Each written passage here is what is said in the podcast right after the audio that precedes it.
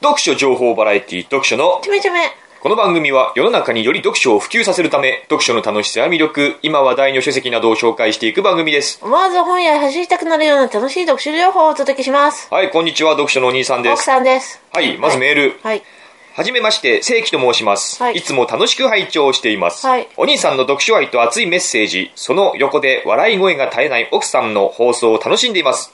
ここ数年、読書から遠ざかっていたのですが、久しぶりに読んでみようと思います。それではまたの配信楽しみにしています。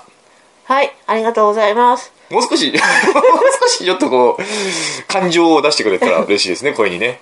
はい、ありがとうございますって。ありがとうございます。うん、そういう感じ。はい。こういうメッセージが届いております。ありがたいですね。はいうん。ありがたいですまあ我々の配信を聞いて、また読書してみようかなと。いうふうに思っていただいてると、口だけじゃない？そうかもしれませんけど、言ってるだけかもしれないですけども、まあ、得てしてそういうもんですよ。あそうかりがとうございました。はい嬉しいメッセージでしたあ。りがとうございます。今日はですね、本屋大賞最終章ですよ。全部読み終わりました。あお兄さん、あ本屋大賞ノミネート作品10作品すべて。はい。はい。わー。おめでとうございます。わー。なんでなんで？なんでそうテンション上がんないの？あ、また、また、雪降ってるし、もう。雪降ってるのは関係ないですよ。具合悪くないでしょ。悪い悪い。吐いちゃう、吐ねいちゃう。今日今度、重要な回ですから今日は。あ、そうですか。頑張ってやっていきましょうよ、奥さん。はい。どうぞ。どうぞどうぞじゃないですよ。だってわかんないもん。何の本？わかんないわかんない。何がわかんないの？な、何の本読んだんですか？あ、今日はですね、じゃあやりましょうか。はいどうぞ早速ね。たゆたゆとも沈まず、原田マハ、はいこれね、いい本でした。なかなか。ゴッホ。ゴッホ知ってます？ままたですか？なんか、前は誰でしたっ前はピカソ。あの去年の暗幕のゲルニカで原田マハはノミネートされてましたけれども、去年はピカソ。そしてピカソの愛人ドラマールうん。を主人公にピカソの半生を描いたのは暗幕のゲルニカだったんですけれども、はいはい。今回ねゴッホですよ、けまたゴッホはわかるでしょ？フィンセント・ファン・ゴッホ。なんでその人は、あそんな、原田マハはねなんかあの美術館の、なんか学芸員なんだっけかな？なんかそういうのやってんだよね。あ、そうなんです作家でもあり。ー。だから何でしたっけ？えーっと、どっかのね、美術館の、ニューヨーク近代美術館に派遣されて同館にて勤務。うーん。うん。そういうことか。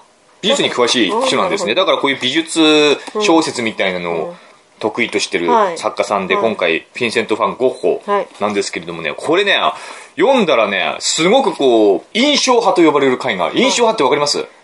聞いたことあるでしょ？印象派ありますよ。うん。目が死んでますけど大丈夫ですか？ムカムカしちゃってね。吐きそうでね。そうなの？吐きそう何が、何がどうなってそうなの？あの、印象はい。派という、その、絵画の潮流といいますかね、それについてすごくよくわかる本なんですね、はい知識がね、なんか一つレベルアップした感じがするんですよよかったですうね。ん、よかったですよ。はい 印象派、わかります？なんか印象派について、あなたの持てる知識は何ですか？えー、なん、なんでしょう。ゴッホでしピカゴッソ。ホピカソは違う。ピカソはキュビズムってやつですね。全然違います。時代が違いますから。ゴッホって誰だっけ？ゴッホってわかりますよね。ひまわりで有名ですよね。ああ、ルノワールとか。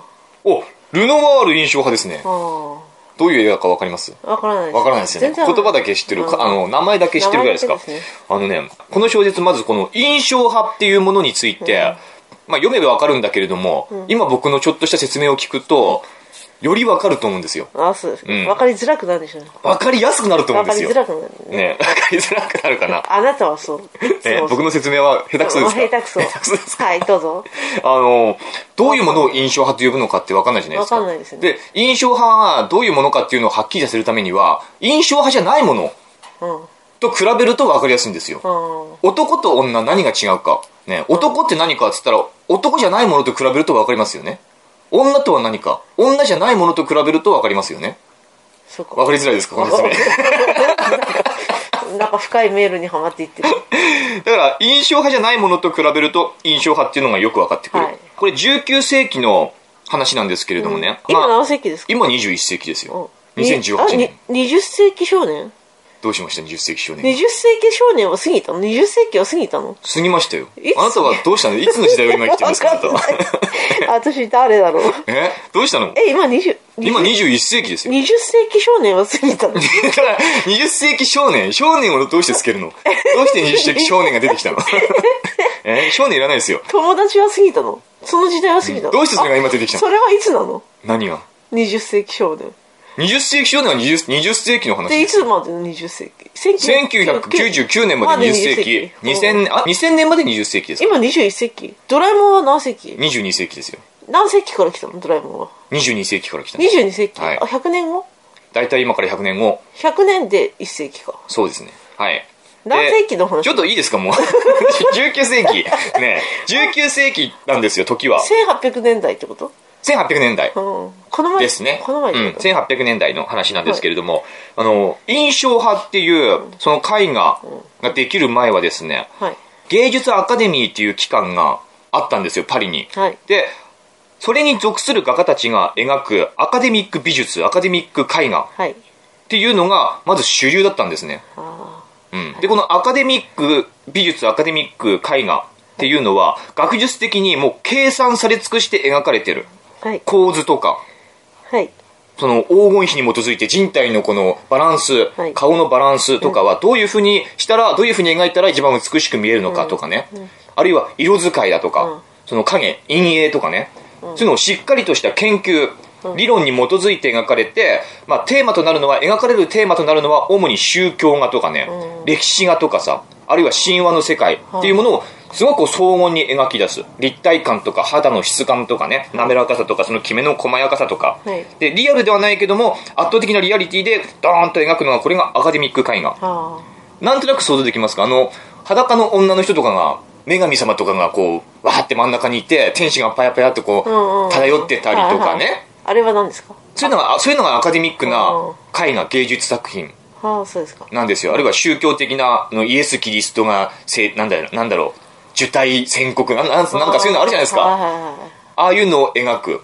それは芸術アカデミーというものに属する、うん。あるいはその推薦を得ている画家たちが描く絵画だったんですよ、はいはい。それしかほぼ認められてない、はい。絵画として、はい。それまではそういう歴史とかあの宗教が夜見たものじゃないんですよ、自分たちが見たものを描いてなかったわけね。でも俺たちはそう想像の世界じゃないですか。歴史とか神話とかの世界を絵にするわけだから。そうなんだ。うん、してたんですよ、それまではね、大体。でも、その中で、いや、俺たちは自分たちの目で見たもの、うん。自分たちの目で見たものを描きたいよって思う人たちが出てきた。はそれが、写実主義って呼ばれる人たちのあはい。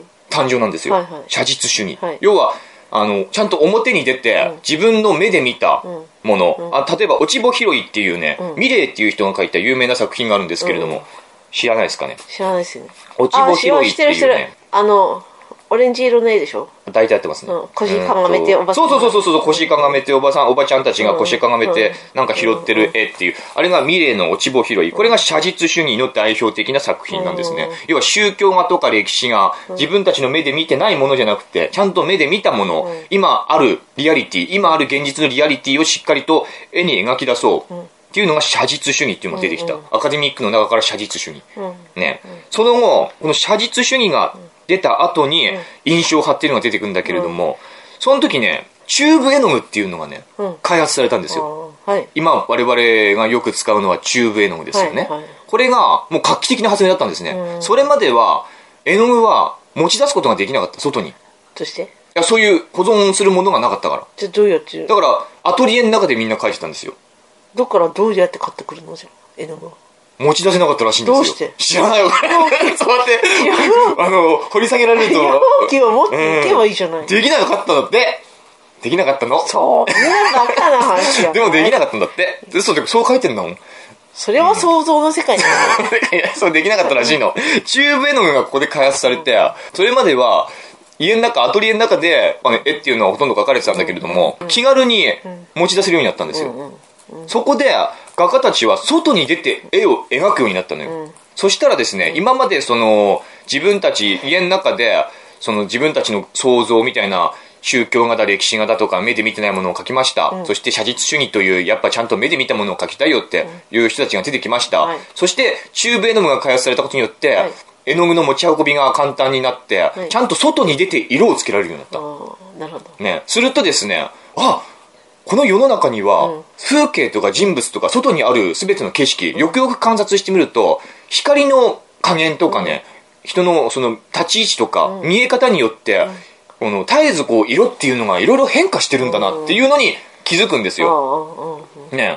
で、あの、見たものをパッとこう、そのまんま、写実的に、リアルに描くんではなくって、この、印象ですよね。うんうん自分の感覚、ん。自分の感性っていうものが、その絵の中にこう、描き出される。はいはいはい。そこでこう、印象派。うん。印象で描く。見たまんまじゃなくって。うん。そして色彩豊かに、今までその宗教画とかあ今までのアカデミックな絵っていうのはあまり色彩感がなかった、うん。質感とかはすごく良かったけれども、ね、そこに色彩を長いっすね。なんですか？あその説明が。えわかりやすくないですか？わかりわかりなんとなくわかりませんか？わかったわかったわかった長くない？え？長くない？で印象派が誕生した。結局どういう本だったんですか？えだからこれはねゴッホうんゴッホ。と弟のテオ。手をゴッホに弟いるの知ってました？知らないです知らないでしょ？で日本人のね林忠正え？っっていう人が出てくるんですけれどもこの林忠正っていうのはすごくこの本の中でキーパーソンなんですよ。えそれは外国の話？そうこれフランスパリの話なんですけれども。林さんが言ったの？そう林忠正ってあの印象派の、ほとんどことごとくの画家たちが影響を受けたあるものがあるんですけれども、知ってますか？知らないですね。いや知ってるかもしれないですよこれ。なんなんですか？日本のあるものに多大な影響を受けてるんですよ。あ浮世絵とか？そうですよ。分かってるじゃないですか。ちゃんと考えてくださいよ。考える前に分からないって言わないの。わかんないわかんない。浮世絵なんですよ。はい。ね。この浮世絵というものをパリに、要は日本から運んで、パリで広めたその日本の浮世絵に限らず日本の茶器とかね、うんうん。その芸術美術作品っていうものを、まあ、パリだけじゃなくていろんな国に広めたのがこの林忠正っていう人なんですよ、ね、このにジャポニズムっていうのが本当の話？これ本当の話、うん。これ僕この本読んで知ったんだけどね「頼ったりとも沈まず」それ本当の人なの？これは本当の人本当の人。ゴッホもテオもいたし林忠正もいる、でもう一人主要な人物が出てきて、加納重吉っていうこの林忠正の部下的な、林忠正はこのパリで画商、美術商っていうのを会社を自分で立ち上げて開いてんだけれども、そのこの人は社長で専務として加納重加納重吉重吉加納重吉っていう人が出てくる、この加納重吉はね調べたけども、出てこなかったからもしかしたらあの架空の人物かもしれないけれども、林忠正ゴッホテオは実在の人物ね、うん。もちろんね。でこの林忠正がね、彼は本当ねいち早くそのフランスの芸術が栄えてるそのフランスパリに行きたいっていう夢を抱いて、そしてそのもともとその浮世絵っていうのは、日本で本当紙くず同然に扱われてるんですよ、うん。あの葛飾北斎だの、あの歌川広重だのっていう、ああいう今ではもうかなり有名な浮世絵画家たちいますけれども、当時はさほど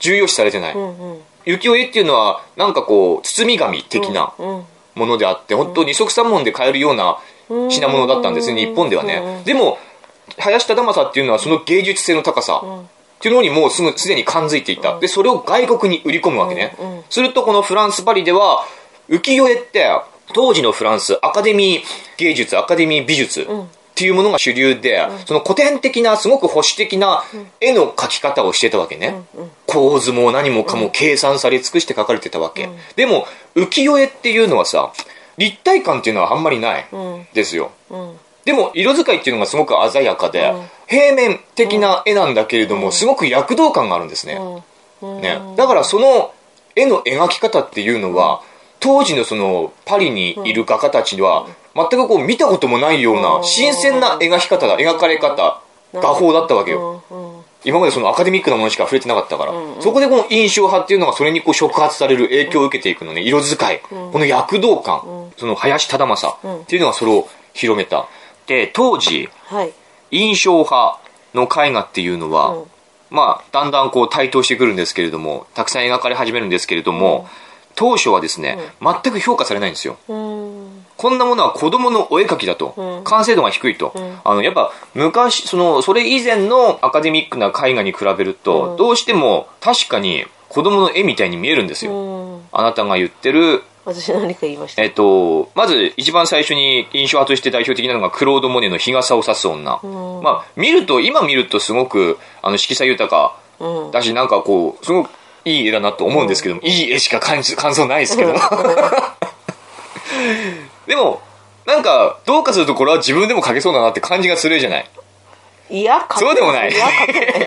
でも昔のさ、アカデミズムのこういうもう、なんか神様がふわふわ待ってて、どうのこうのとかっていう、こういう絵に比べると、こういう女神様とかが描かれてる絵に比べると、日傘を差す女なんか描けそうな感じしませんか？なんか、あの、クオリティ下がってる感じはしなくもないですよね。うん。単純にこう、その出来栄えっていうかさ、うん。その手間、手間っていうかその、労力みたいなのを考えると、うんこっちは簡単に描けそうな感じしませんか、うどっちかっていうどっちかっていうと、だから、このアカデミーな絵を描いた画家からすると、どこだ？天使が、天使がね、うん。こういう絵からすると、これは幼稚だなって、幼稚だなって思わなくもないと思うんですよ。うん。で、あと、動画か？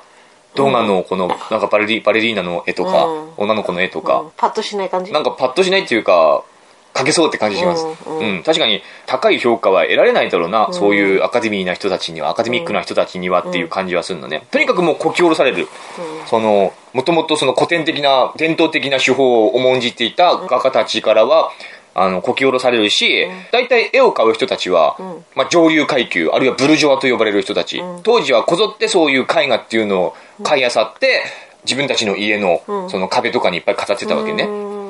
うんそういう人たちからも認められないんだな。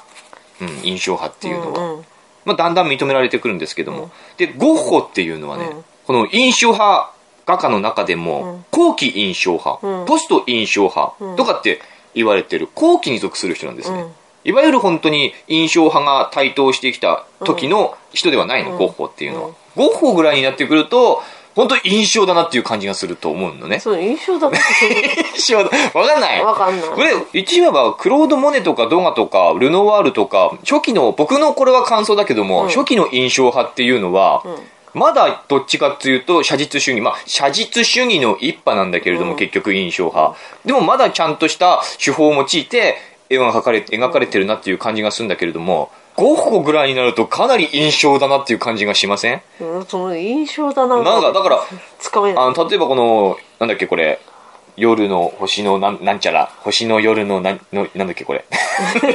なんか夜、夜空を描いたやつとかって、うん。こんなのだって、リアルじゃないじゃないですか。うん。それこそパッと見子供のお絵描きじゃないですか。うん。いたずら書き。いたずら書きみたいなもんでしょ？でもこれがゴッホの感性なわけだよね。うん見たものを描くんじゃない。印象を描くんですよ。うんうんで、ゴッホの自画像とかも、やっぱ印象なんですよ。うんうんね。なんとなく印象つかめましたか？うん全然わかんない。でもなんかアカデミーな絵と、それ以前まあの印象派、以前の絵と印象派、そしてその間にある写実主義とか、その辺の流れを分かると、絵画の見方っていうのは変わってくるかなっていうふうに思うんですよね。うんうん。まあ大体印象派の何たるかをつかめたと思いますけれども。つかめない。あまあいいでしょう。つかめない。で本本はで、まあ、タイタイドも沈まずっていうのはそう、いう本をずっと書いてんの？その、ゴッホうん、テオうん、そして、林忠正、そしてその部下である加納重吉。この4人が、こう、入り混じるお話なんですけれども、これ読むと、まずゴッホの生涯っていうのがうん。よくわかります。うん。まあ、反省ですね。うん。ゴッホは本当に飲んだくれで、ろくでもない、うん。何やってもうまくいかない。うん人で、結局、一生懸命絵を描くんですけれども、うん。印象派の絵を。死ん。でから有名にまあ、なるそうですね。ほぼ絵は売れません。ああそっかそっか。うんそして30何歳で、まあ、自殺しますよね。あそうなのうん。自分の胸をピストルで撃って自殺すへる。ー。そして、テオっていう弟は、かなり優秀なんですよ。ゴッホとは全然似ても似つかないぐらい優秀で、あの、グーピル商会っていうね、その当時、フランス全土で絵を売る会社があったんですけども、そのパリ支店の支配人なんですよ、テオは。うんもう、ゴッホ一族の出世頭なんですよ。うん弟のテオはね。だから、ゴッホ一族は、まあ妹とかもいるのかな？確かいたと思うんだけれども、ゴッホ、兄のゴッホ、長男ゴッホはあの、フィンセント・ファン・ゴッホは、ろくでなしで何もし稼ぎがない、へ絵を描いてるだけうのん、フラフラ、フライボーだしうんうん、他田舎にも家族がいるゴッホ一族がいる、その、みんなを一人で支えてるんですよ、テオは。グーピル商会のパリ支店支配人、一生懸命絵を売って、絵を売ってそ、れはほんの本本当の話、本当の話。この兄弟の絆がまず描かれます。もうテオはでもゴッホを尊敬してる。お兄ちゃんすげえと思ってる。うんお兄ちゃんの絵描く最高と思ってるんですよ。うんその中でこの林忠正っていう日本からパリにやってきた画商と、その部下である加納重吉がそのよゴッホとテオと絡み出すわけですね。うんうんうん、その物語がここで描かれる。うん、面白かったの、うんその方が。いやー、面白かったですね。僕としてはこの美術史として、すごく勉強になったし、美術の勉強。そう、美術史としてすごく勉強になった。で、やっぱこの林忠正の実在の人物ですけども、もうフランス語が堪能。日本人っていうのはやっぱ差別的な目で見られるわけよ。当時は特に。うんね、うんその黄色人種でチンチクリンですよ、はっきり言ってしまえば。うんそんな中でも、そのパリ、社交界、んもう上流階級うん。にですね、もう、威風堂々この人は絵を売り込むし、あの、何よりもこう、やっぱ人に舐められないためには、言葉が上手じゃなくちゃいけないうん。わけよ。だから、フランス語をすごい猛勉強した人なんですね。うん。とにかくもう言葉で勝つ,、勝つこと、ん。舐められないためには、そして堂々たる態度、ん。絶対にこう自分というものを下に見せない。んその態度っていうのがね、すごくこの本の中で描かれてて、例えばこの加納重機、加納重吉が会社にやってくるんだけれども、日本語をポロッと喋ったりしちゃう。うんうんね、すると、フランス語で話すって。全部フランス語で話せ。日本語を使ってるところをフランス人に見せるなっていうぐらい、もう言うのね。そのぐらいフランス語っていうのを、言葉っていうのを大事にする。うん。この人の生き様っていうのがね、すごくいいですね。うんうん。で、ゴッホについての間違った知識としてあったものが、まあ、更新されましたね。あそう。うん。ゴッホって耳切り落としたっていう有名な話があるじゃないあですか。そうなんだ。知らないですか？知ってるでしょ、さすがに。あなた大学出てる人でしょ？私本当にあんまり え？あの絵に興味がない、うん、でも一般常識としてなんとなくそういうなありませんかね？耳なし法一は耳切り落とされてる、うんまあそうですけども。なんかそういう連想するのがね なんだろうね。あなた本当に大卒ですか？えだってやっぱり興味ないものまあそうですけども、興味ないにしてもなんかこう普通に生きてるとパッとこう耳に入ってくる一般教養的な常識的なうんだいぶものが昔にそういう話聞いたことあって、ゴッホって耳を切り落とした自分の耳を切り落としたっていうことでなんで？有名な話があるんですよ。あもう狂ってるんですね。あなたみたいな、僕みたいな感じ。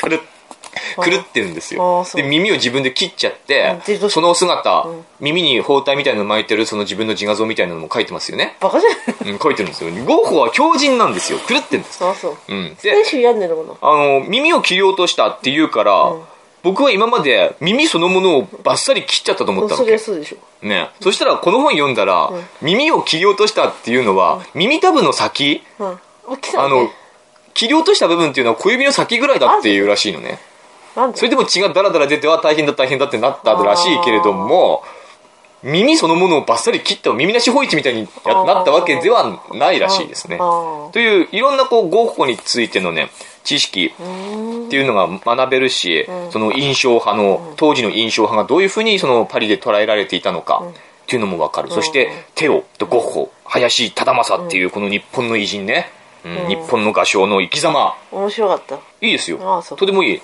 それが「たゆたえども沈まずはい。原田マハ」暗黙のゲルニカとこっちとどっちに？あこっちの方が面白かった「たゆたえど沈まず」の方が面白かったですね。そうう。んうん、とにかくなんか印象派について、パッとこう今まで漠然としていた頭の中でもやがかかっていたようなそういう知識とか情報がなんか結構クリアになったなっていう僕の中でね。だから僕も大して絵画とか見ないですけどもこれからそういうの大して？全然見ないですけどもあのちょっとこれから見方が変わっていくかなっていう。見ないでしょ。見ないけども見方が変わっていくかなっていう。はい感じあがしました青ね森県なんだっけ？シャガールだっけ？シャガールとかってあれはどういうどういうあれなんでしょうね。どうなんでしょうね。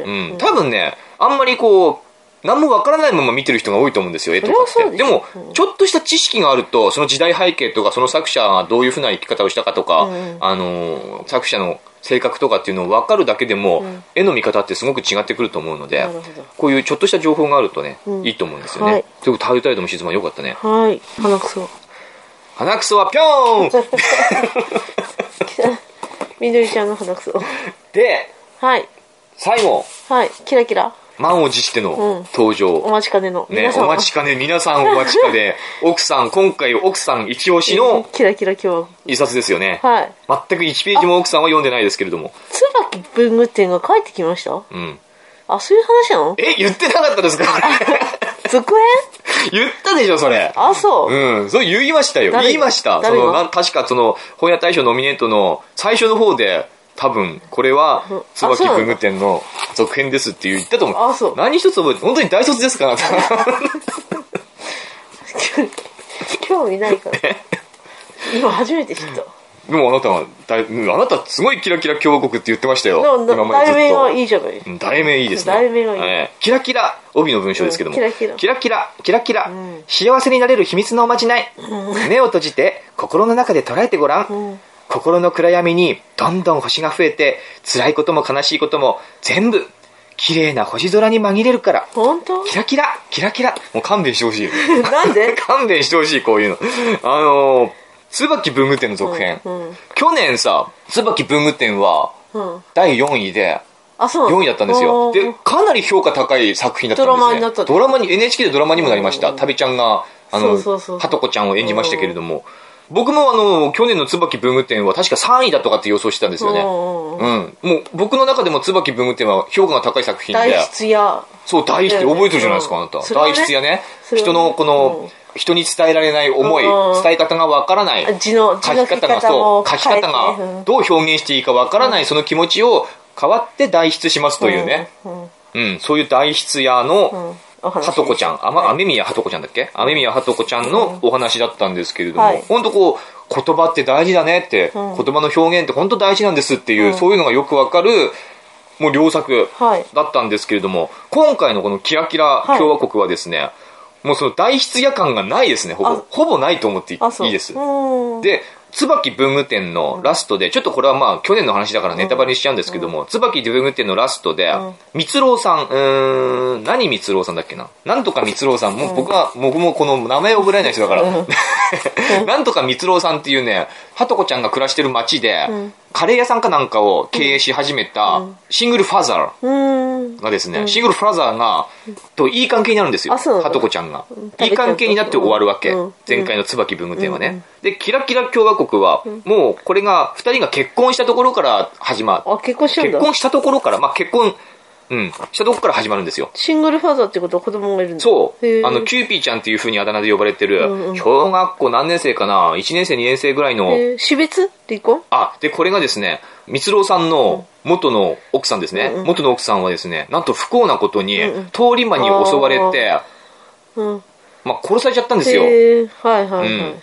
すごく非業の死を遂げたうん。奥さんですね。うんうん。で、蜜朗さんとキューピーちゃんは二人きりになって、その、鎌倉かな？鎌倉だったかな、これは舞台は。鎌倉でカレー店を営むと。うん。そしてそこの近くにあるのが椿文具店。うん。そして、まあ、親密になるうん。はとこちゃん。そして結婚ってなるんですね。うんうんで、その結婚の、要は様子って言いますか、その二人、三人がですね、家族になっていく物語っていうのはこのキラキラ共和国で主に描かれるところであって、大筆屋はね、ちょっとしたおまけ程度に描かれてるだけなんで、あのーはとこちゃんの続、何？その後を描いてるそうですね。椿文具店で描かれて、いっぱい登場人物が出てきますけども、その人たちの後日談っていうか、そういうのを追っていきたいっていう人にはいいかもしれないけれども、その代筆屋っていう特殊な仕事、そしてその言葉で人に伝えるっていうのがいかに難しいか、そしていかに重要かっていう、そういうことに感動を覚えた椿文具店うんとはちょっと違う、全然違うと言ってもいい。毛色がちょっと違うんですね。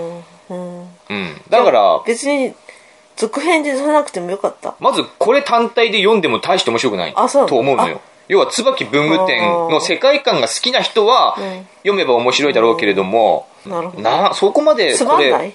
これを、うん、つまんないっていうか別につまんなくもないんだけれどさ、うん。どうしても、椿文具店はそういう代筆屋っていう特色があったわけですよ。でもその特色が薄れてしまってるからちょっとパンチが弱いなっていううん。物語としては別段そんなつまんなくはないけれども。うん。で、この、はとこちゃん、主人公の代筆屋はとこちゃんは、シングルファザーの蜜朗さんと結婚して、その連れ子であるキューピーちゃんとも家族になる、お母さんになるわけなんですけれども、もともとだから事件に巻き込まれてうん。死別してるわけじゃない。うん。そういう人と結婚するのどどう？ううん。あなたがもしどう思う？も殺されて？え？あなたがもしも殺さいや、れてだからあなたがはとこちゃんの立場だとしたら、ね？はとこちゃん？あ、私あなたがはとこちゃん。ゃんの立場だとして、うん。ね、うん。好きになった男に、ん。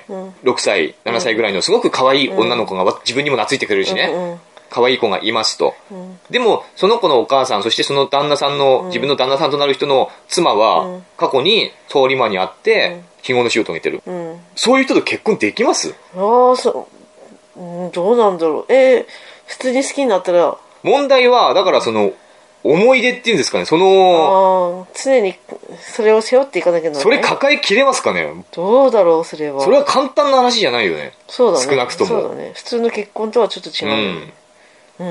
なんかこれ読んでてうん。そのはとこちゃんはうん。元の嫁、うん嫁さんについて、すごくこう、好意的に捉えてるって言いますか、すごく前向きに捉えてる。蜜郎さんは、なんかこう捨て去ろうとしてる感もあるんだよ。うん忘れたくないけれども、これから、あの、また新しい奥さんをもらって、歩んでいく上では、捨てなくてはいけない部分もあるんだろうなって思うわけね。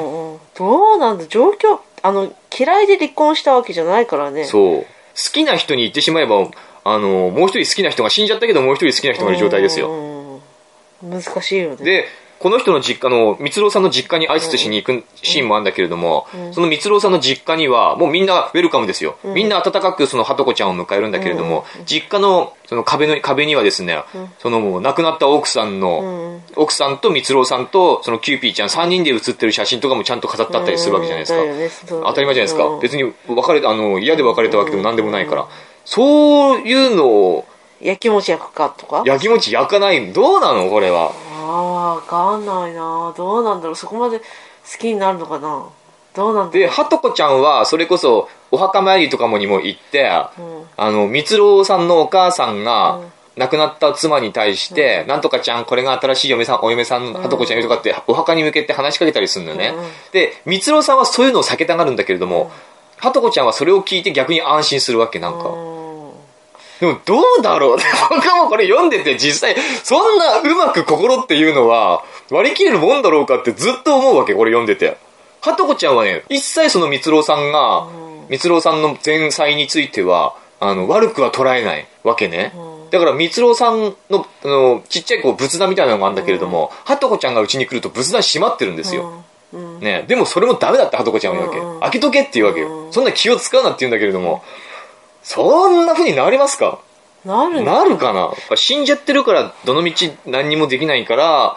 ちそういう感情じゃない私のものだあな私たみたいなこ心が汚いとそういうふうに思うかもしれない。いや難しいと思うこれは。違うと思うよ私それ。え？違うと思う。だってどっかやっぱでも結婚する自分が愛する人には愛する人には自分のことを一番に思ってほしいっていうのはないですか？それは誰にでもある感情じゃないまああるけども。でそこで頭のねどっかでそうやって亡くなった奥さんのことを考えたり思ったりしているのを想像すると嫌になりませんか？どうなのそれは凡人なんだよ凡人なの？うん凡人だと思う凡人ってどういう意味？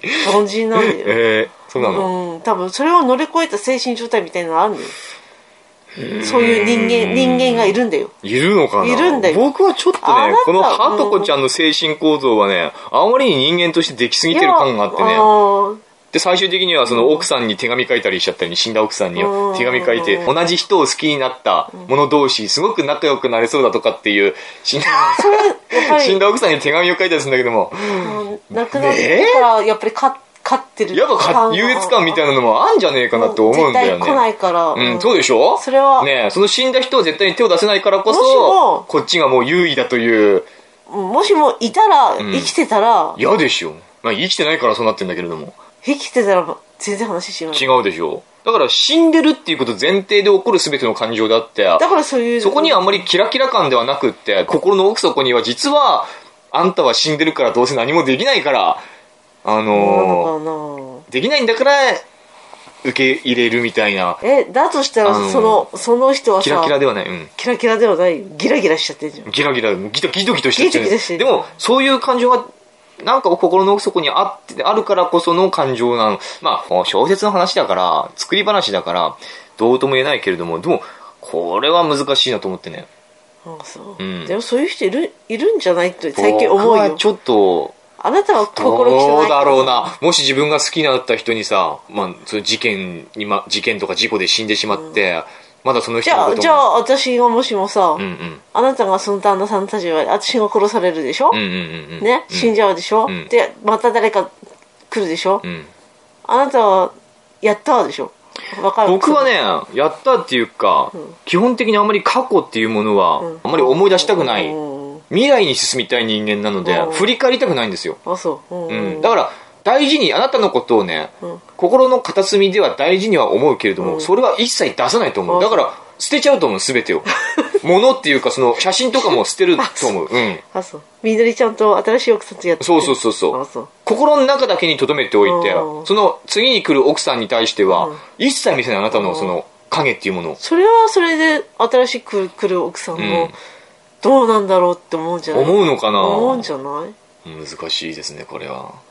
どうなんだろう？難しい。えーでもそういう人っているよ。だから心が本当に綺麗な人。いやーそれはでも心綺麗すぎるね、うん、うん。でもいる。僕はあんまりそういうあんまり心がねあんまり綺麗すぎる人綺麗すぎる人って嫌いなんですよ、あ嫌いなんだ、うん、う。んいくらかダークな部分を持ってる。基本的には綺麗なだってあなた綺麗な心綺麗な人と出会ったことないでしょ？ないですね。でしょいやいないですよそんな。いるんだって。この小説の登場人物のように心がキラキラしてる人は、だからこのキラキラ共和国はね、まあ表面上すごくキラキラしてますけれども、ちょっとこう深く考えると、掘り下げて考えていくと、なんか心のこの人間の深い心理にちょっと疑問を覚えるかなっていうところが、じゃあどっちがタユタイドも沈まずとキラキラ共和国はどっちが面白かったの？いや、断然頼ったりとも沈まずが。私が話聞いてる限りキラキラ共和国も全然面白そうに聞こえる。うん。